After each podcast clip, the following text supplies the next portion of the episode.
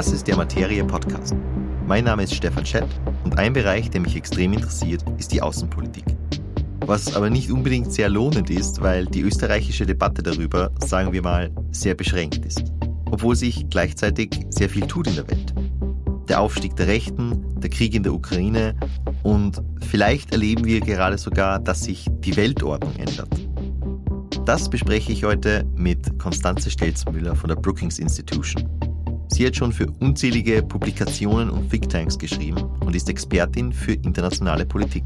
Und sie hat die Rede an die Freiheit gehalten, die jedes Jahr vom Neos Lab organisiert wird. Mit ihr schaue ich über den schmalen österreichischen Tellerrand hinaus.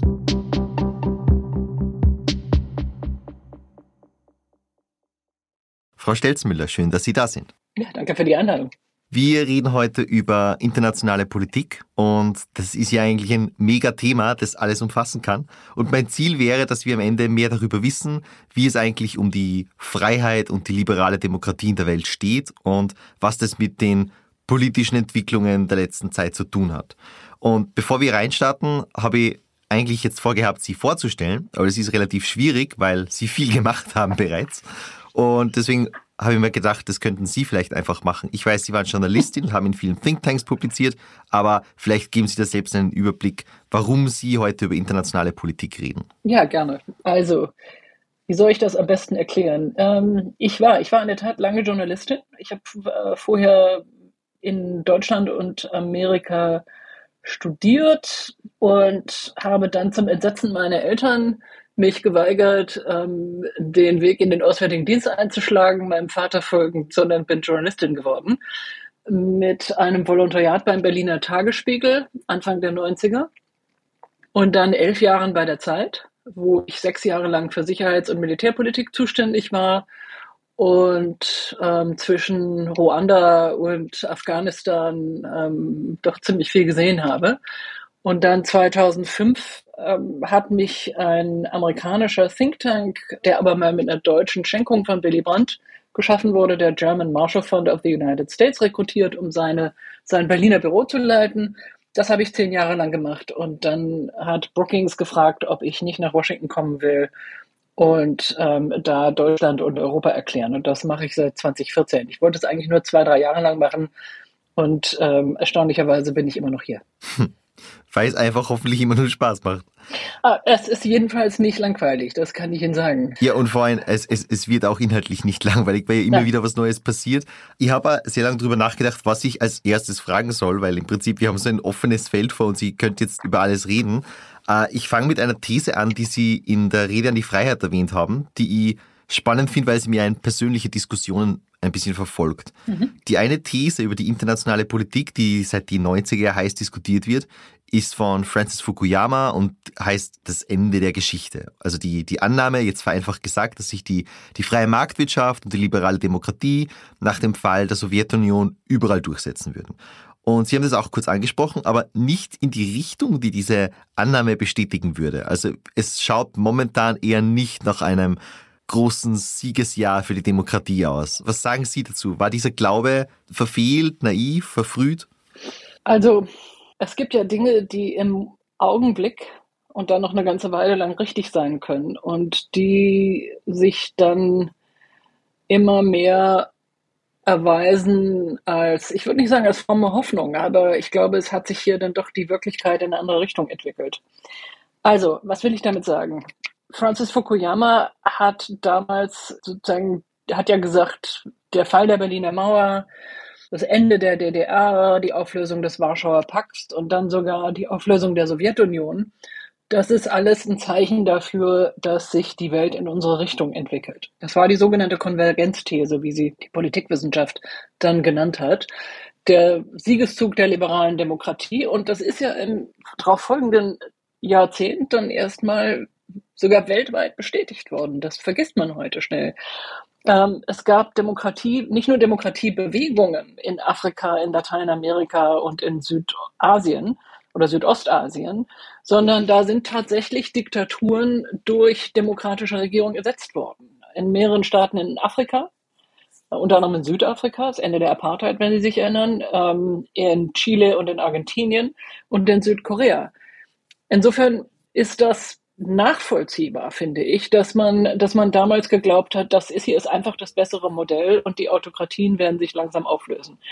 Und es ist ja nach wie vor ein Wunder, wenn ich das mal sagen darf. Und das war jedenfalls so, wenn man das erlebt hat damals, dass sich der Warschauer Pakt und die Sowjetunion aufgelöst hat und dass aus all diesen Staaten erstmal funktionierende Demokratien nach dem westlichen Modell geworden sind. Äh, man mag aber einige davon heute anders denken, zum Beispiel Ungarn, aber dazu kommen wir vielleicht noch. Ja, und genau deswegen finde ich diese These ja so spannend, mhm. weil es hat wirklich gut danach ausgesehen und mhm. ich würde sogar immer noch die These teilen, also auch wenn es gerade kein großes Momentum hat, dass die liberale Demokratie sich als besseres System langfristig ja, durchsetzen wird. Also ich habe hab mit Freunden zuletzt argumentiert, dass ich glaube, dass wir in unserer Lebenszeit ein demokratisches, also oder zumindest semi-demokratisches, ein demokratischeres China erleben werden.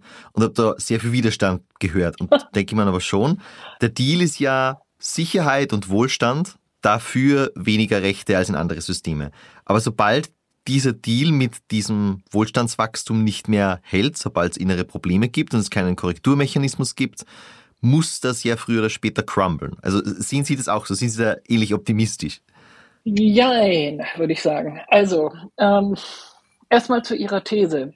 Das wird ja auch vom System Putin behauptet und das schon seit einer ganzen Weile, seit etwa zehn Jahren. Ähm, der Höhepunkt dieser These waren die sogenannten Balotnaya-Proteste in Russland 2011, 2012, als sich viele Russen, vor allen Dingen in Großstädten und ganz besonders in Moskau, empört haben und öffentlich protestiert haben in großen, großen Mengen, weil die russische Regierung nicht imstande war, große Waldbrände, die immer näher auf die Hauptstadt zurückten, zu löschen. Da hatte man zum ersten Mal das Gefühl, hier zerbröselt der soziale, der Gesellschaftsvertrag zwischen Putin und der russischen Gesellschaft, in dem der Deal war, um ihre, ihren Begriff zu verwenden, ich gebe euch Sicherheit und Stabilität und äh, ihr könnt dann den, den Winter in Hogada verbringen ähm, und dafür opfert ihr einige eurer Bürgerrechte.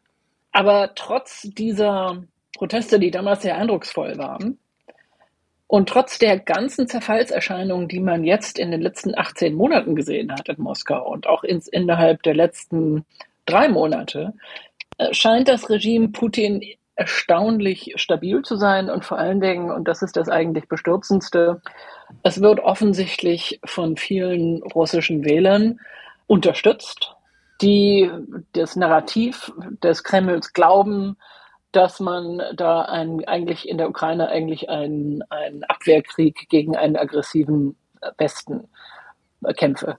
Das sagen auch die Umfragen des Levada-Institutes, des letzten unabhängigen Instituts in, in Moskau. Also ich würde gerne Ihren Optimismus China betreffend teilen. Die paar Male, wo ich in China gewesen bin und mich mit, mit chinesischer Politik beschäftigt habe, schien mir, dass, ähm, in, dass es in China durchaus einen bemerkenswerten Individualismus und, und Freiheitsdrang gibt. Es hat auch eine ernstzunehmende Menschenrechtsbewegung gegeben und Bürgerrechtsbewegung.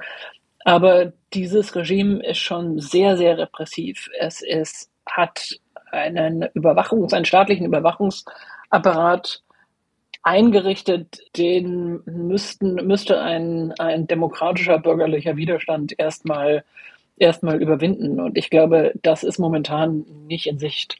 Aber wie schon gesagt, ich würde mich freuen, wenn sich Ihre Vorhersage als richtig erweist. Trotzdem ist es einfach so, also um nochmal zu, zu der Konvergenztheorie zurückzukommen. In der politikwissenschaftlichen Debatte des letzten Jahrzehnts hat es immer mehr Kritik gegeben an dieser Konvergenztheorie und dies, das Narrativ, wenn Sie so wollen, das sich durchgesetzt hat, ist in Wirklichkeit haben wir hier einen Wettbewerb der, der Großmächte um Macht und Einfluss, möglicherweise auch um Einflusszonen. Und das ist das, womit wir auf absehbare Zeit erstmal zu tun haben. Und dass die nationalen Strategien, das Verhalten äh, der Regime in Moskau und China bietet dafür jede Menge Anschauungsmaterial erstmal. Die These, die ich dann in meiner Rede in Wien hinzugefügt habe, ist, dass wir einen Aspekt noch ausgelassen haben und das ist sozusagen die Wiederkehr von, von Regimen, die uns als Feind denken. Aber dazu kommen wir vielleicht später. Also eigentlich, es geht genau in die Richtung, die mich daran nämlich so interessiert, weil ich glaube, also meine Vorhersage, das klingt jetzt so, als, als, als könnte ich das backen mit ganz konkreten Argumente, aber es ist ja wirklich mehr ein, ein Glaube an die bessere Idee. Also es ist ja eine, eine gewagte These eigentlich. Und das Gegenargument dafür, das ich auch sehe, das irgendwie am Horizont gerade auftaucht, ist, dass sich die Weltordnung angeblich gerade ändert. Also ich sage jetzt nicht angeblich, weil ich da widerspreche, aber weil ich mir nicht sicher bin, ab wann so ein Punkt erreicht ist, dass jetzt auf einmal eine neue Weltordnung da ist. Aber jedenfalls liest man oft und auch von sehr spannende Leute, die ich da gern verfolge und deren Meinung ich da äh, sehr gut finde, dass unser unipolares westliches Modell auch ein bisschen mit der USA als Weltpolizei gerade abgelöst wird und jetzt dieses transaktionale System kommt, wo die autoritären Staaten untereinander gut können, sie unterstützen und früher oder später die Demokratie vielleicht ablösen. Und dass man da eben auch Kompromisse machen muss als westliche Demokratie, wenn man zum Beispiel auf Indien schauen. Ist jetzt auch keine lupenreine Demokratie, wenn auch ein wichtiger Partner. Ist das nicht ein Argument dafür, dass es in die autoritäre Richtung jetzt gehen könnte eine Zeit lang? Also, jetzt müssen wir mehrere Sachen auseinandernehmen. Ähm, wir sollten vielleicht unterscheiden zwischen Demokratie und, und vielleicht auch genau erklären, was wir damit meinen, als innerstaatlichem Ordnungssystem und der Frage, wie weit demokratische Staaten Vorbildfunktionen haben und Magnetfunktionen in, in einer, in, auf, auf der internationalen Ebene. Ja? Ich erkläre mal kurz, also das, ich glaube, da in der Begrifflichkeit sollte man dann schon sauber sein. Wenn ich Demokratie sage und die meisten Demokratie sagen, dann meinen wir liberale repräsentative Demokratie. Das bedeutet ein, ein Verfassungssystem, in dem die Volkssouveränität vermittelt wird durch eine gewählte Legislative, also gewählte ähm, Gesetzgebungsorgane. Also das Gegenteil von direkter Demokratie, in der das Volk qua Referendum entscheidet. Das ist insofern wichtig, das war mal eine rein theoretische Unterscheidung, viele Jahrzehnte lang. Das ist wichtig, weil in den Narrativen der harten Rechten diese Vorstellungen gerade wieder Auftrieb haben, wie wir alle wissen. Insbesondere mhm. nicht nur die identitären Bewegungen, sondern, sondern auch in Deutschland die AfD, bis zum gewissen Grade in Österreich die FPÖ und, und andere harte rechte Parteien anderswo, sehen sich als die wahren Vertreter der Interessen und der Werte des Volkes und beschreiben die repräsentative, gewaltenteilige, minderheitenschützende Demokratie als verknöchert und von wirklichkeitsfremden Eliten beherrscht. In Wirklichkeit ist die repräsentative Demokratie das System, das den friedlichen politischen Wechsel am besten schützt ähm, und damit den politischen Pluralismus. Das, was die harten Rechten in Wirklichkeit wollen, äh, das sieht man ja an den Umständen in Ungarn, ist, dass mhm. die Herrschaft einer bestimmten Partei für immer etabliert wird. So, das also die Abschaffung des ja, politischen wenn ich kurz Pluralismus. Darf, der ja. Viktor Orban hat ja bei seinem ersten Mal, als er abgewählt wurde, auch gesagt, dass die Nation kann nicht in Opposition sein. Also da ist es ja, ja. schon losgegangen, obwohl der Korrekturmechanismus noch funktioniert hat, aber mhm. rhetorisch ist der ja schon genau das vorbereitet worden, was Sie Richtig. gesagt Und all die und das, also wer, wer dafür die verfassungstheoretischen Grundlagen äh, haben will, der kann sich bei Karl Schmidt orientieren, äh, der all das schon in den 20er und 30ern geschrieben hat. Auf internationaler Ebene ist die These ja lange gewesen, dass sich unter, in der, wie Sie sagen, unter amerikanischer Führung und unter Führung des Westens, womit gemeint war Amerika und Europa, so etwas wie eine langsame, aber stetige und am Ende vollständige Verrechtlichung der internationalen Ordnung etablieren würde, in der es keine Kriege geben, mehr, mehr geben würde und in der sämtliche Differenzen sozusagen auf gerichtlichem oder politischem Wege ausgetragen werden würden. Davon sind wir leider weit entfernt. Man muss einfach auch mit aller Nüchternheit sagen, ähm, auch wir selber haben uns oft genug nicht an unsere eigenen Regeln gehalten. Sie haben eben gesagt, gegenübergestellt ähm, eine internationale Ordnung, also diese internationale Ordnung und ähm, ein transaktionales System. Ähm, ich weiß nicht, ich meine, das finde ich eine bessere, einen, einen besseren Begriff als den gerne etwas gedankenlos verwendeten Begriff der Multipolarität, ne? der gerne auch vom Kreml verwendet wird. Ja? Und der suggerieren soll, dass die Demokratien und die Autokratien im Grunde genommen gleichwertige, ebenbürtige Pole seien und dass es da keinen qualitativen Unterschied gäbe. Das Wort transaktional ist, glaube ich, eine ganz gute Beschreibung, weil wir natürlich es uns auch nicht gelungen ist, so etwas wie eine, ein internationales Bündnis von Demokratien herzustellen, um sozusagen russischen Imperialismus und chinesische Aggressivität in irgendeiner Weise einzuschränken, ja, in Schach zu halten. Und wir im Gegenteil sehen, dass wir bei dem Versuch der, der Einhegung dieses fürchterlichen Krieges in der Ukraine eben auch teilweise sehr unerfreuliche Kompromisse machen müssen mit sehr autoritären Regimen. Also Beispiel Türkei, Beispiel Katar, in der Tat auch den Ausbau der Beziehungen mit Indien, das formal eine Demokratie ist, in der Sache eher nicht so und so weiter. Also man könnte da, also ich fürchte, das ist, das ist eine zutreffende Beschreibung des Systems, in dem wir uns erstmal in den nächsten Jahren befinden werden. Das erinnert mich an ein, ein Zitat, das ich mir äh, notiert habe, das Sie äh, in der Rede an die Freiheit gebracht haben. Und zwar von einer für eine Freiheitsrede eher unwahrscheinlichen Quelle, nämlich von Joseph Goebbels, der gesagt hat, es wird immer einer der besten Witze der Demokratie bleiben, dass sie ihren Todfeinden die Mittel selbst stellte, durch die sie vernichtet wurde. Und ich würde sogar noch eines hinzufügen, das, ich kann mir jetzt nicht einen genauen Wortlaut erinnern, das ist mir jetzt äh, eingefallen, aber da gibt's auch ein Zitat von Hitler, wenn wir schon beim äh, Zitieren des Faschismus sind, dass einer der großen Vorteile des Faschismus oder generell autoritärer Regime im Zweiten Weltkrieg war, dass die Feinde des Faschismus in den Zeiten des Krieges immer imitieren müssen, weil im Krieg fast immer oder ich würde sogar sagen, immer Freiheitsrechte eingeschränkt werden und weil es immer demokratische Zumutungen sind. Bewegen wir uns darauf dann zu, wenn wir in dieser autoritäreren, transaktionaleren Welt sind, auch im Hinblick auf den Ukraine-Krieg, vielleicht auch im Hinblick auf Taiwan in den nächsten Jahren? Also ist das ein Szenario, was droht?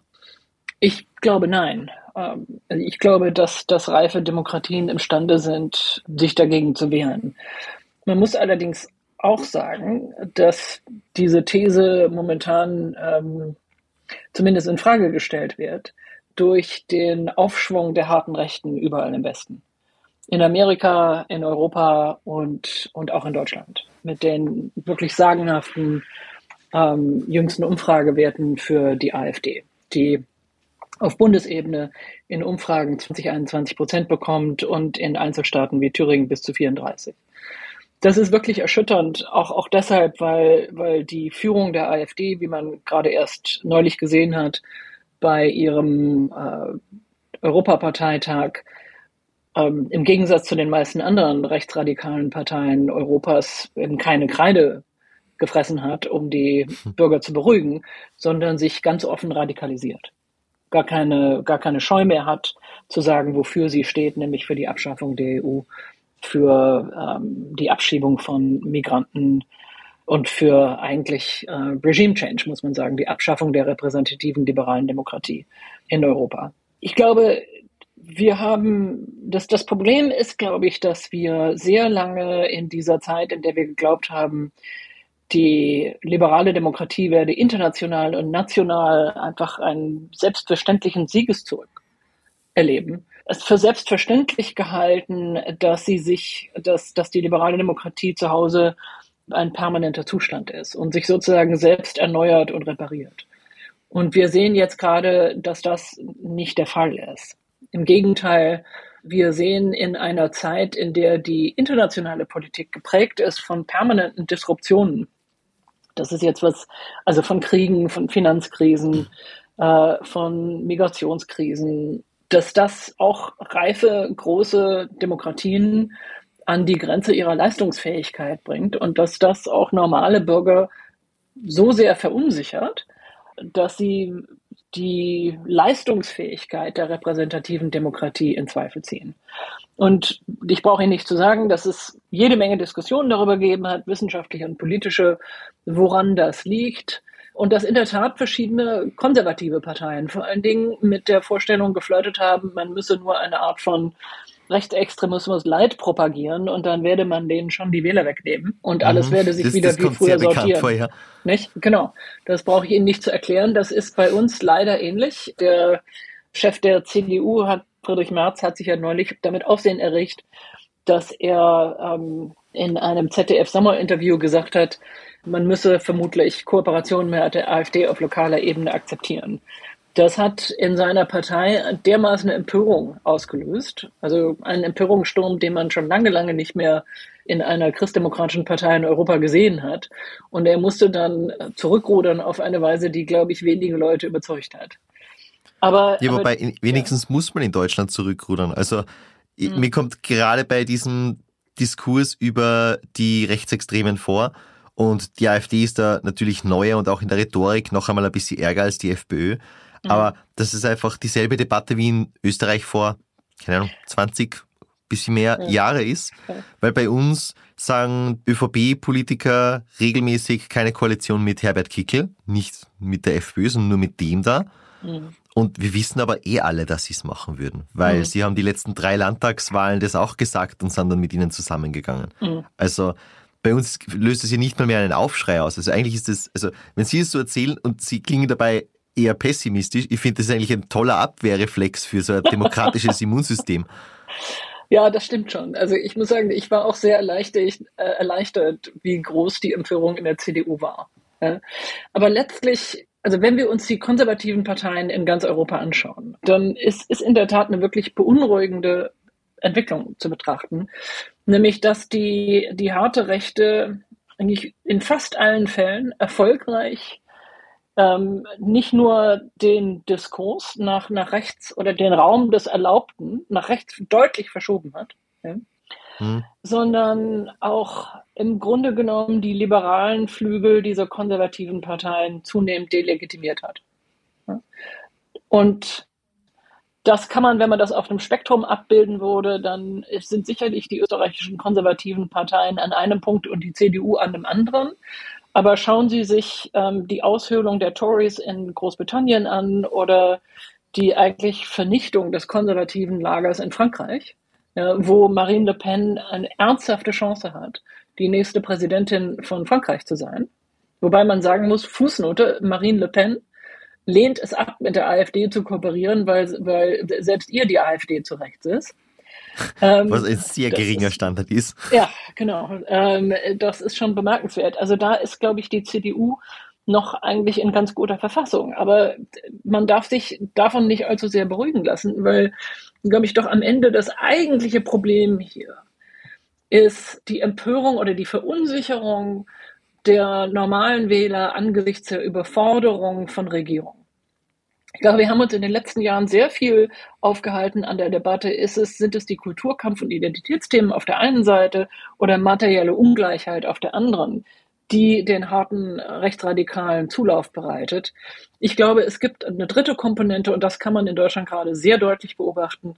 Wenn eine gewählte Regierung die muss man sagen, also zugegebenermaßen gewaltige Herausforderungen meistern muss gerade. Energiekrise, Russlands Angriff auf die Ukraine, also nicht von den Vorgängerregierungen unter, unter Angela Merkel nicht geleistete Transformationen, die Klimakrise, das sind alles objektive Herausforderungen, die für eine eine Dreierkoalition, äh, also oder die, glaube ich, jede politische Koalition an die Grenze des Möglichen bringen würden. Aber diese Regierung hat sich in Berlin auf eine Weise verkämpft, äh, bei ganz einfachen handwerklichen Themen, dass man glaube ich, eine relativ leichte Erklärung hat für den aktuellen Aufschwung der harten Rechten. Ich gebe Ihnen nur ein Beispiel. Sie wissen, dass es in Berlin und Deutschland einen Riesenkrach gegeben hat wegen des sogenannten Heizungsgesetzes. Also ja, genau, die, die Wärmepumpe ist der neue Wärmepumpe. Kulturkampf, das genau. habe ich irgendwie mitbekommen. So ist es, genau. Das, das, äh, das Wort Wärme, Wärmepumpe ist auch inzwischen hier in Amerika allen Leuten bekannt.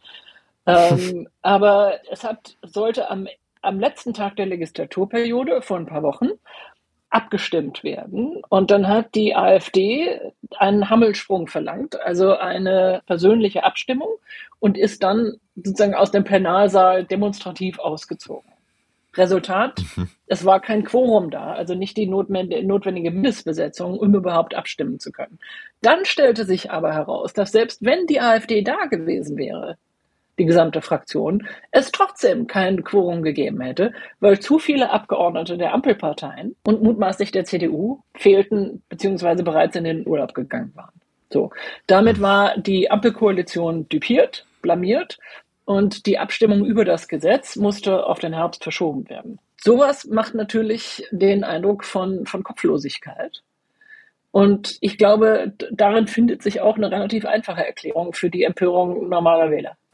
Ja, das ist eine ähnliche These, die ich habe, weil ich mir eigentlich so rein prinzipiell von der Verfasstheit der Demokratien, also institutionell zum Beispiel. Ich finde, da ist Deutschland nur ein bisschen stärker, auch mit so Dinge wie dem Grundgesetz und die Ewigkeitsklausel. Mhm. Aber wir sind da eigentlich so lange gut aufgestellt gegen autoritäre Trends von beiden Seiten, bis das politische Personal zu schlecht ist. Also wenn's, wenn einfach die letzten Leute die Menschen begeistern können, bei die Rechten sitzen, dann wird's mhm. schwierig. Und das hat man auch gut sehen können beim, beim Aufstieg der FPÖ, der gleichzeitig mit äh, der Zeit als NEOS gegründet wurde, das beides, also sowohl der Aufstieg der Rechten als auch die neue beständige liberale Partei in Österreich, sind Reaktionen darauf, dass die alten Parteien nichts mehr zusammengebracht haben. Ja, also ich meine, hier, hier sind, glaube ich, mehrere, mehrere, mehrere Dinge zu sagen. Ähm, hier kommt bei mir das, das Jurastudium wieder durch. Ähm, hm. Also es also, kommt drauf an.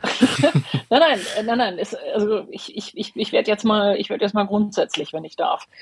Ähm, hm. Die eigentliche Funktion der repräsentativen Demokratie ist ja eigentlich den normalen Bürger zu entlasten. Ja? Also in einer arbeitsteiligen, modernen, postindustriellen Demokratie wollen die meisten Bürger eigentlich von Politik verschont bleiben. Und das ist, das zu delegieren an gewählte Vertreter ist eine vernünftige Regelung. Welche Verzerrungen entstehen können, wenn man Bürger mit zu vielen Entscheidungen behelligt, kann man hier in Amerika sehen, wo die direkte Demokratie sehr weit verbreitet ist und wo viele Leute einfach gar nicht mehr abstimmen. Die haben dann, die bekommen einen Wahlzettel, der so lang ist wie ihr Arm oder noch länger. Und dann kreuzen sie erst die, die ersten zwei, drei Punkte an und der, und beim Rest kreuzen nur noch diejenigen an, die Sonderinteressen haben. Und das bedeutet einfach eine totale Verzerrung des Wählerwillens im, im Resultat. Das kann Ihnen jeder Forscher der direkten Demokratie hier sagen. Und es untergräbt auf Dauer die repräsentative Demokratie.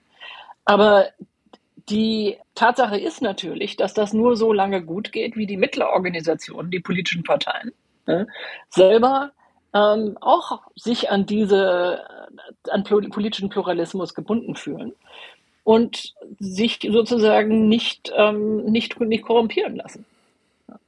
Und ich finde, in Deutschland zum Beispiel ist gerade eigentlich ganz interessant, mit dieser Ampelkoalition ist nicht nur der größte, sondern auch der jüngste und am wenigsten politisch ähm, professionalisierteste Bundestag zum ersten Mal an die Macht gekommen. Ungewöhnlich viele grüne und sozialdemokratische Abgeordnete sind zum ersten Mal da und waren eben vorher nicht Bundestagsmitarbeiter. Ne? Das hat den Bundestag etwas frischer, etwas origineller und weniger berechenbar gemacht, wenn ich ehrlich bin. Das ist eigentlich eine gute Entwicklung. Ne? Aber ich meine, ich glaube, wir haben jetzt in diesem Podcast schon auch den Punkt erreicht, wo man sagen muss, dass Österreich in manchen Punkten äh, eher etwas speziell ist. Und, to say ähm, the least. Ja, ähm, ich, also ich habe mich auch in meiner Rede vorsichtig zurückgehalten. Aber wenn ich mir anschaue, sozusagen, wie es um russische Investitionen in Österreich und österreichische Investitionen in Russland, um die politischen, um, um die Karrieren von Politikern nach ihrem Austritt aus der Politik in russischen Unternehmen anschaue, wenn ich mir anschaue, dass der österreichische Geheimdienst sich selbst auflösen musste, weil er aus. Also ähm, bis zu dem Punkt ja. mit dem Geheimdienst, fair point, aber ja. bis dahin hat man das alles auch über Deutschland sagen können. Also für Nein. unseren Christian Kern nee, in irgendeinem russischen Aufsichtsrat gibt es einen nicht Gerhard in dieser Schröder. Menge. Nicht in dieser Menge. Ja. Ähm, okay. Ich glaube, es sind drei von ihren Kanzlern und eine Außenministerin und andere Minister, mhm. die in russische Unternehmen eingetreten äh, sind. Bei uns gibt es Gerhard Schröder, aber, aber eben nicht Angela Merkel ja, nicht Heiko Maas und so weiter. Also wir sagen, die Inzidenzen sind einfach etwas härter bei Österreich, als sie es bei Deutschland sind. Und das ist, wie Sie sich vorstellen können, ich halte Gerhard Schröder wirklich für ein Paria. Aber was ich damit, was ich damit sagen will, ist, ist, ich glaube, bei Österreich hat sich einfach noch diese Kultur der Neutralität und das Selbstverständnis als Brücke zwischen dem Westen und zwischen Russland ja, auf eine Weise ausgewirkt, die noch ein Ausmaß an russischer Einflussnahme ähm, erlaubt hat. Ja. Das, was sie in Deutschland sehen, was schlimm genug ist, weiß Gott, ja, doch noch in den Schatten stellt. Ja, und das ist, glaube ich, eine Vulnerabilität, eine, eine Verwundbarkeit, eine wunde Stelle der österreichischen äh, Demokratie, die schon speziell ist in Europa. Mhm. Also ich finde interessant, dass Sie Deutschland da viel weiter als Österreich sehen. Ich hätte das jetzt eigentlich sehr ähnlich gesehen, weil es für mich so ausschaut, als hätte es zwei verschiedene historische Gründe, diese tendenzielle Russlandnähe im Vergleich zu anderen europäischen Staaten. Weil bei uns ist es logischerweise die Neutralität. Wir beschäftigen mhm. uns ja momentan sehr viel damit, also nicht die politische Landschaft, aber halt im, im liberalen Spektrum. Und da hat man natürlich diesen Mythos vom früheren Tag der Fahne noch drinnen. Mhm. In Deutschland habe ich aber das Gefühl, und vielleicht können Sie mir das bestätigen oder vielleicht habe ich da Unrecht, dass das sehr stark natürlich aus der DDR kommt, aber aus dieser, dieser Friedensbewegung, die ja nicht nur pro Frieden, sondern schon auch dezidiert anti-NATO, anti-USA, anti-Westen war. Und dass das in Deutschland einfach immer nur ziemlich verbreitete oder zumindest gut in Erinnerung ist, dass das mal die Meinung war. Ja, okay, auch da muss man unterscheiden zwischen, zwischen der Friedensbewegung im Westen und, und der DDR-Tradition. Und ich weiß jetzt nicht, inwieweit das österreichische Hörer interessiert. Das sind einfach unterschiedliche Stränge. Die Friedensbewegung in Deutschland, wie soll ich sagen, hat, ich glaube, wirklich respektable Wurzeln. Ich kenne das noch aus meiner eigenen Studienzeit. Ich habe in Bonn studiert zur Hochzeit der Raketendemonstrationen, was ziemlich eindrucksvoll war. Ich habe das damals mit einer gewissen Skepsis gesehen, aber auch nicht völlig, also ich, ich hielt das für für letztlich falsch, aber, aber es erschien mir nicht als in irgendeiner Weise bösartig. Ja. Heute weiß man, wie sehr da auch die, die sozusagen russische Einflussnahme stattgefunden hat. Aber das nimmt jetzt nicht jedem, jedem Pazifisten in Deutschland die Legitimität für seine, seine oder ihre Über Überzeugungen. Ähm, also darauf, darauf wollt ihr ja. nicht nicht wirklich hinaus. Also okay. natürlich, also sowohl in Deutschland als auch in Österreich, mhm. egal woher eine gewisse Russlandnähe kommen könnte, mhm. also es sind ja keine schlechten Menschen dadurch. Also ich ja. glaube auch bei uns, ich bin der Letzte, der die Neutralität in der Form verteidigt, wie sie jetzt ist, mit mhm. unserer unehrlichen sicherheitspolitischen Debatte. Aber das kommt ja nicht davon, dass die Leute wollen, dass wir uns Putin anschließen, oder die, die aller, allerwenigsten, sondern daher, dass sie glauben, dass wir sicher sind. Mhm. Wenn ich Putin nicht sehe, sieht er mich auch nicht. Mhm. Und natürlich sind das alles keine bösen Menschen. Also auf, auf, auf die Richtung wollte ich jetzt eigentlich gar nicht hinaus. Okay, dann stellen Sie einfach Ihre Frage nochmal. Vielleicht fangen wir nochmal von vorne an. Na, eigentlich, äh, Sie, Sie haben sie eh gut beantwortet mit der unterschiedlichen historischen Tradition, woher diese Russlandnähe mhm. kommt und dass das im Westen und im Osten durchaus was anderes ist. Also kann, also kann ich schon wissen historisch, aber das ist jetzt auch nicht, ich, ich kann mich nicht an die DDR erinnern, außer in ja. Geschichtsbücher. Darf deswegen, ich, logisch. Darf ich noch mhm. mal was zum Thema Anti-Amerikanismus sagen? Oder ja, das klar. im Verhältnis zwischen Anti-Amerikanismus und, sagen wir mal, einer Bereitschaft ähm, zur Russlandnähe oder, oder äh, einer gewissen ähm, selektiven Blindheit gegenüber russischer Außen- und Sicherheitspolitik. Und das ist tatsächlich so, das ist eigentlich seit, seit der Niederlage und der Kapitulation Deutschlands und der Erkenntnis, dass uns die Alliierten und die Amerikaner gerettet haben vor uns selbst. Ja. Das ist auch etwas, was mein eigener Vater, der also mit, mit 15, 16 aus, dem, aus seinem äh, eigentlich doch sehr anti-Nazi eingestellten Internat rausgerissen wurde, auch immer selber gesagt hat. Und gleichzeitig hat dieser, dieser ja bekanntlich bis zur deutschen Vereinigung 1990 andauernde Besatzungsstatus, ja, diese begrenzte Souveränität von Westdeutschland und die Besatzung von ganz Ostdeutschland durch, durch Russland zu einem eigenartigen Ressentiment geführt, dass obwohl wir uns sehr gut eingerichtet haben in der Nachkriegszeit im Westen, unter dem Schutzschirm der NATO und ähm, des, der amerikanischen, der amerikanischen Nuklearmacht und dadurch eigentlich erst die Mittel freisetzen konnten, um großflächig in den deutschen, in den wiederum westdeutschen Sozialstaat zu investieren, es trotzdem immer begleitet war von so einem gewissen Ressentiment, ja, dem Gefühl des Dankbarsein-Müssens.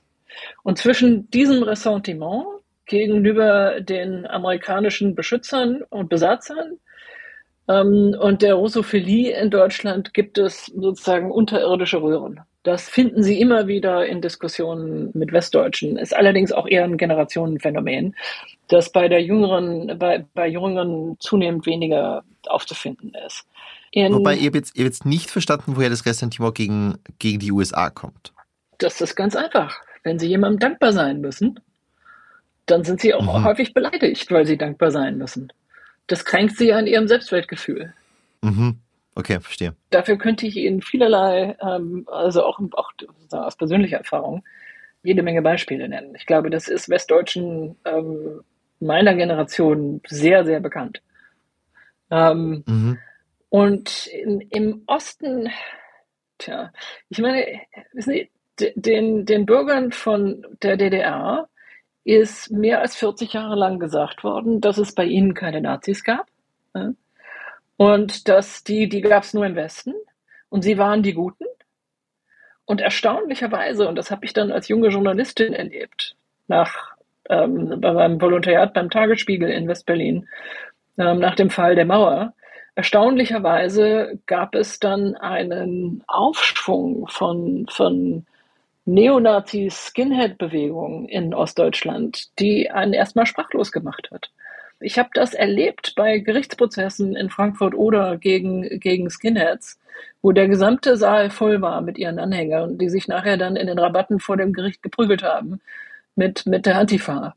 Und das und die, die Brände von Flüchtlingsheimen im Westen wie im Osten sind in den 90er Jahren im Vereinigten Deutschland immer als Einzelfälle verharmlost worden.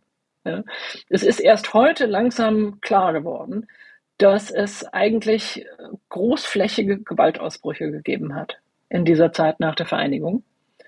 Und dass es da durchaus Kontinuitäten gab, die weit durch die DDR durchreichten bis in die Zeit, der, bis in die Nazi-Zeit und in die, in die Kaiserzeit. Aber das wäre ein eigenes Thema. Das Spannende ist halt, warum das so ist, weil wir hm. verfolgen, also dieser Diskurs drängt ja auch immer ein bisschen zu uns. Also ich glaube, hm. Österreicher haben immer so ungefähr eine Ahnung, was in Deutschland passiert, weil die Medien einfach sehr stark sind und wir einen kleinen Medienmarkt haben. Hm.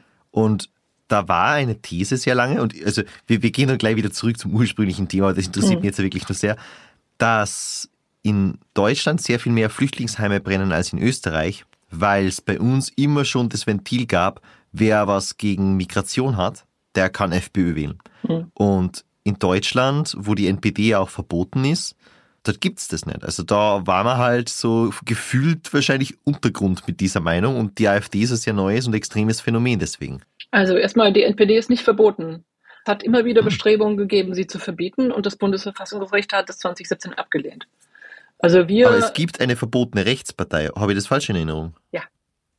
Ui, okay, ich, ich, war mir ziemlich sicher, die ist verboten. Okay. Also es gab, ich habe gerade noch mal in meine Rede geguckt. Es ist 1952 ist die SAP verbo verboten worden ja? mhm. und danach die KPD. Aber die NPD ist nie verboten worden.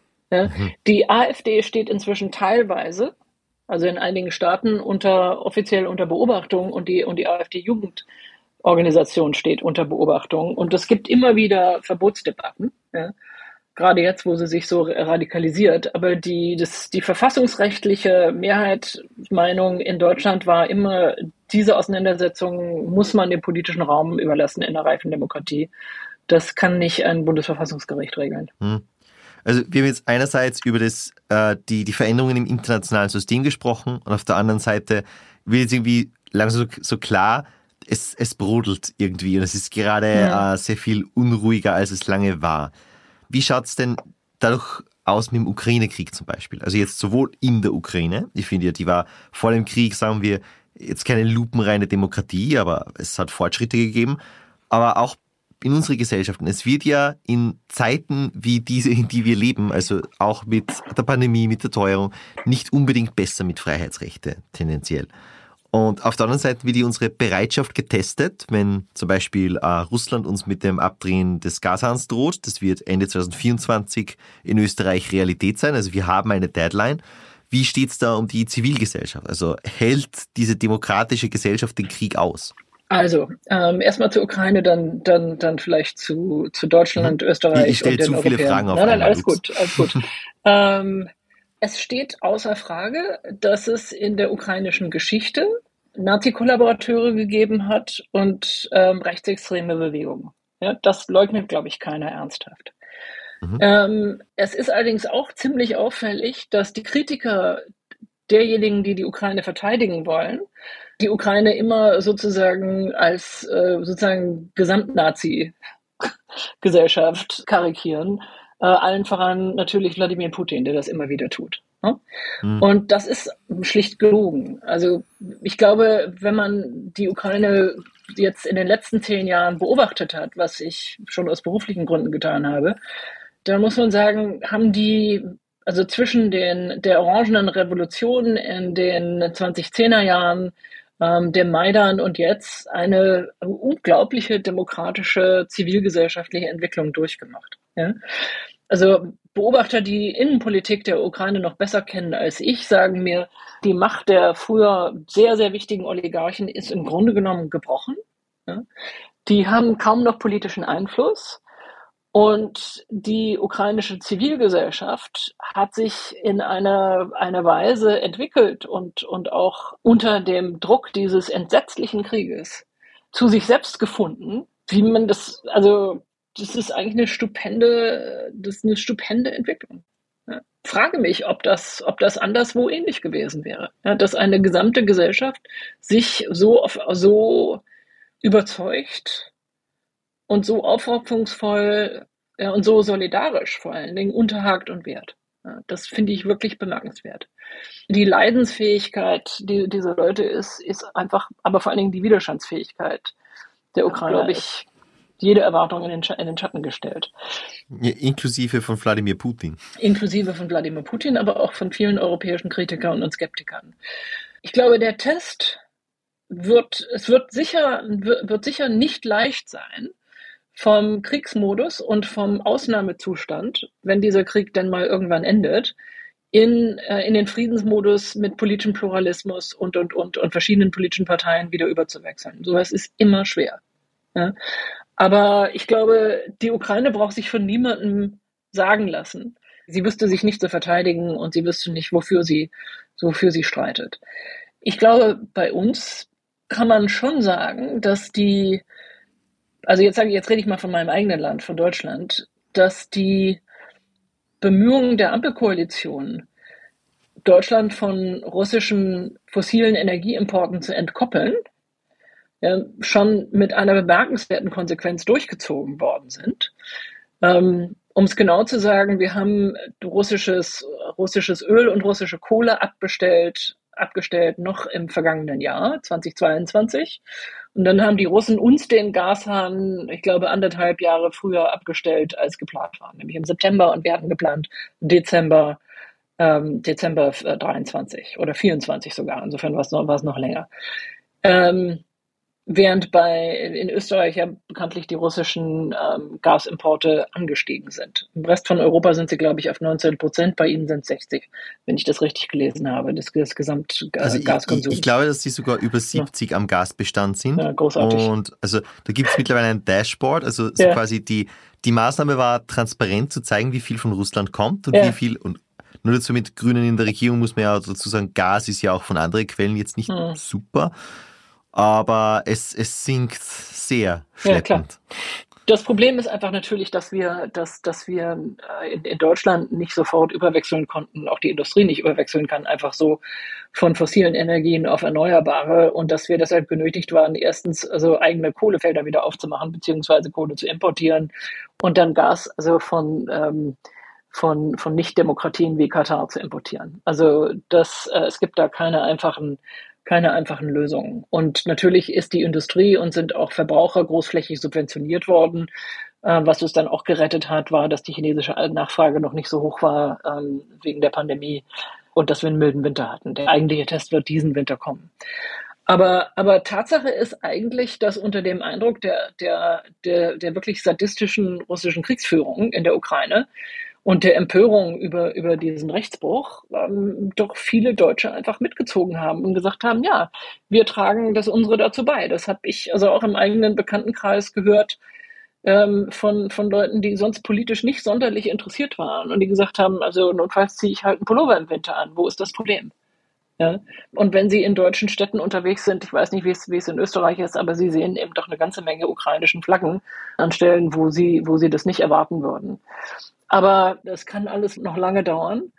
Und wir werden im, in den nächsten 18 Monaten durch eine Menge wichtige Wahlen, unter anderem in Polen, im Europaparlament, ähm, in drei ostdeutschen Staaten, bei Ihnen in Österreich im nächsten Herbst und dann in Amerika, ähm, wird, wird sozusagen der politische Preis der Zustimmung zu diesem Krieg, Krieg also immer wieder in Wahlen ermittelt werden. Und da werden wir sehen, wie, wie groß die Durchhaltefähigkeit des Westens ist. Und ich glaube, es ist ja auch kein Geheimnis, dass Wladimir Putin darauf zählt, dass wir irgendwann mal, dass uns irgendwann mal einfach die Luft ausgeht. Mhm. Also das klingt jetzt eigentlich, ich finde, erstaunlich optimistisch, weil gleichzeitig, wir haben ja vorher festgehalten, dass sowohl was international passiert, als auch die innere Verfasstheit vieler liberaler Demokratien gerade, es war schon mal besser, aber dass ja. dann doch relativ resilient zu funktionieren scheint. Wie, wie groß, also wir haben jetzt schon viel über Probleme geredet, mhm. vielleicht nur so ein, ein, ein Ausblick so gegen Schluss. Wie, wie groß ist denn Ihre Hoffnung, dass sie die liberale Demokratie weiterhin, also sowohl bewährt natürlich, aber mhm. auch durchsetzt? um ja. wieder ein bisschen in Richtung Ende der Geschichte zu gehen. Ja, also wenn Sie, wenn Sie mir das verzeihen, verweise ich jetzt einfach mal auf das Ende meiner Rede in, im, im Juni im, im, im Wien. Ich, ich, mich macht das tatsächlich. Perfekt, perfekt. Ja? Das ist nämlich auch meine letzte Frage, die ich mir vorgenommen habe. Ähm, genau dasselbe, ja.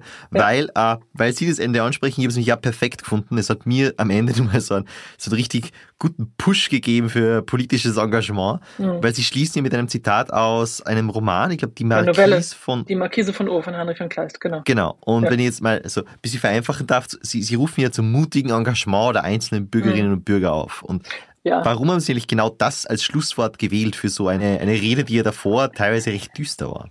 Ja, also rekurriere jetzt nochmal, wenn ich darf, auf meine eigene persönliche Erfahrung. Mhm. Ich bin das Kind von Kriegskindern und ich glaube, das macht in meinen eigenen Prägungen was aus. Meine Eltern waren, äh, ich habe ja schon gesagt, mein Vater ist, ist sozusagen als, als Jugendlicher noch in die Wehrmacht eingezogen worden. Meine Mutter war, war Kind und mit anderen Worten, meine Eltern waren nicht alt genug, um Kriegsverbrechen zu begehen und aber, aber alt genug, um sehr genau zu verstehen, was die Nazis angerichtet hatten und was ein friedliches Europa bedeutete. Das hat ihr gesamtes, ihr gesamtes Leben geprägt und letztlich, glaube ich, auch die Vater, die Entscheidung meines Vaters, in den Auswärtigen Dienst zu gehen. Und ich habe das als Kind ähm, alles miterlebt. Unter anderem äh, hab ich, waren wir in den 70er Jahren in Washington und danach im, im, in Spanien nach Francos Tod und haben da die Demokratisierung erlebt.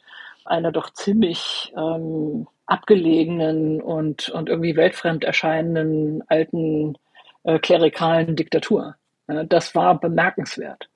Insofern, also mein, mein Glaube an die liberale Demokratie geht eigentlich auf, auf meine, meine Jugenderfahrung zurück und gar nicht mal auf die Zeit nach 1989, 90. Ja. Da hat man einfach gemerkt, die Leute wollten anders leben. Sie wollten Anschluss an den, an den freien Westen.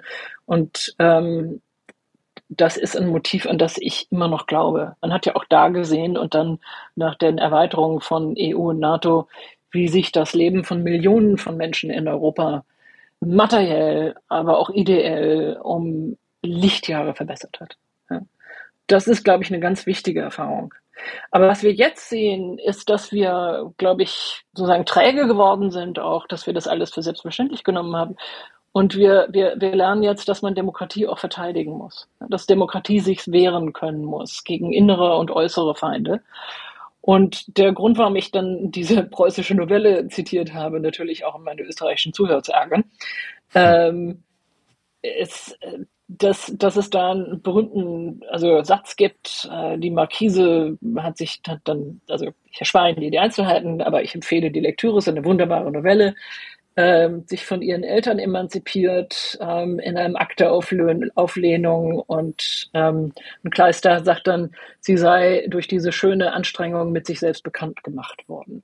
Und ich glaube, dass wir alle durch diese Gegenwehr gegen diesen unglaublichen, ungeheuerlichen, sadistischen Rechtsbruch des Kremls in Europa wieder lernen, was die Demokratie wert ist, was sie uns bedeutet und was wir tun können, um sie zu verteidigen.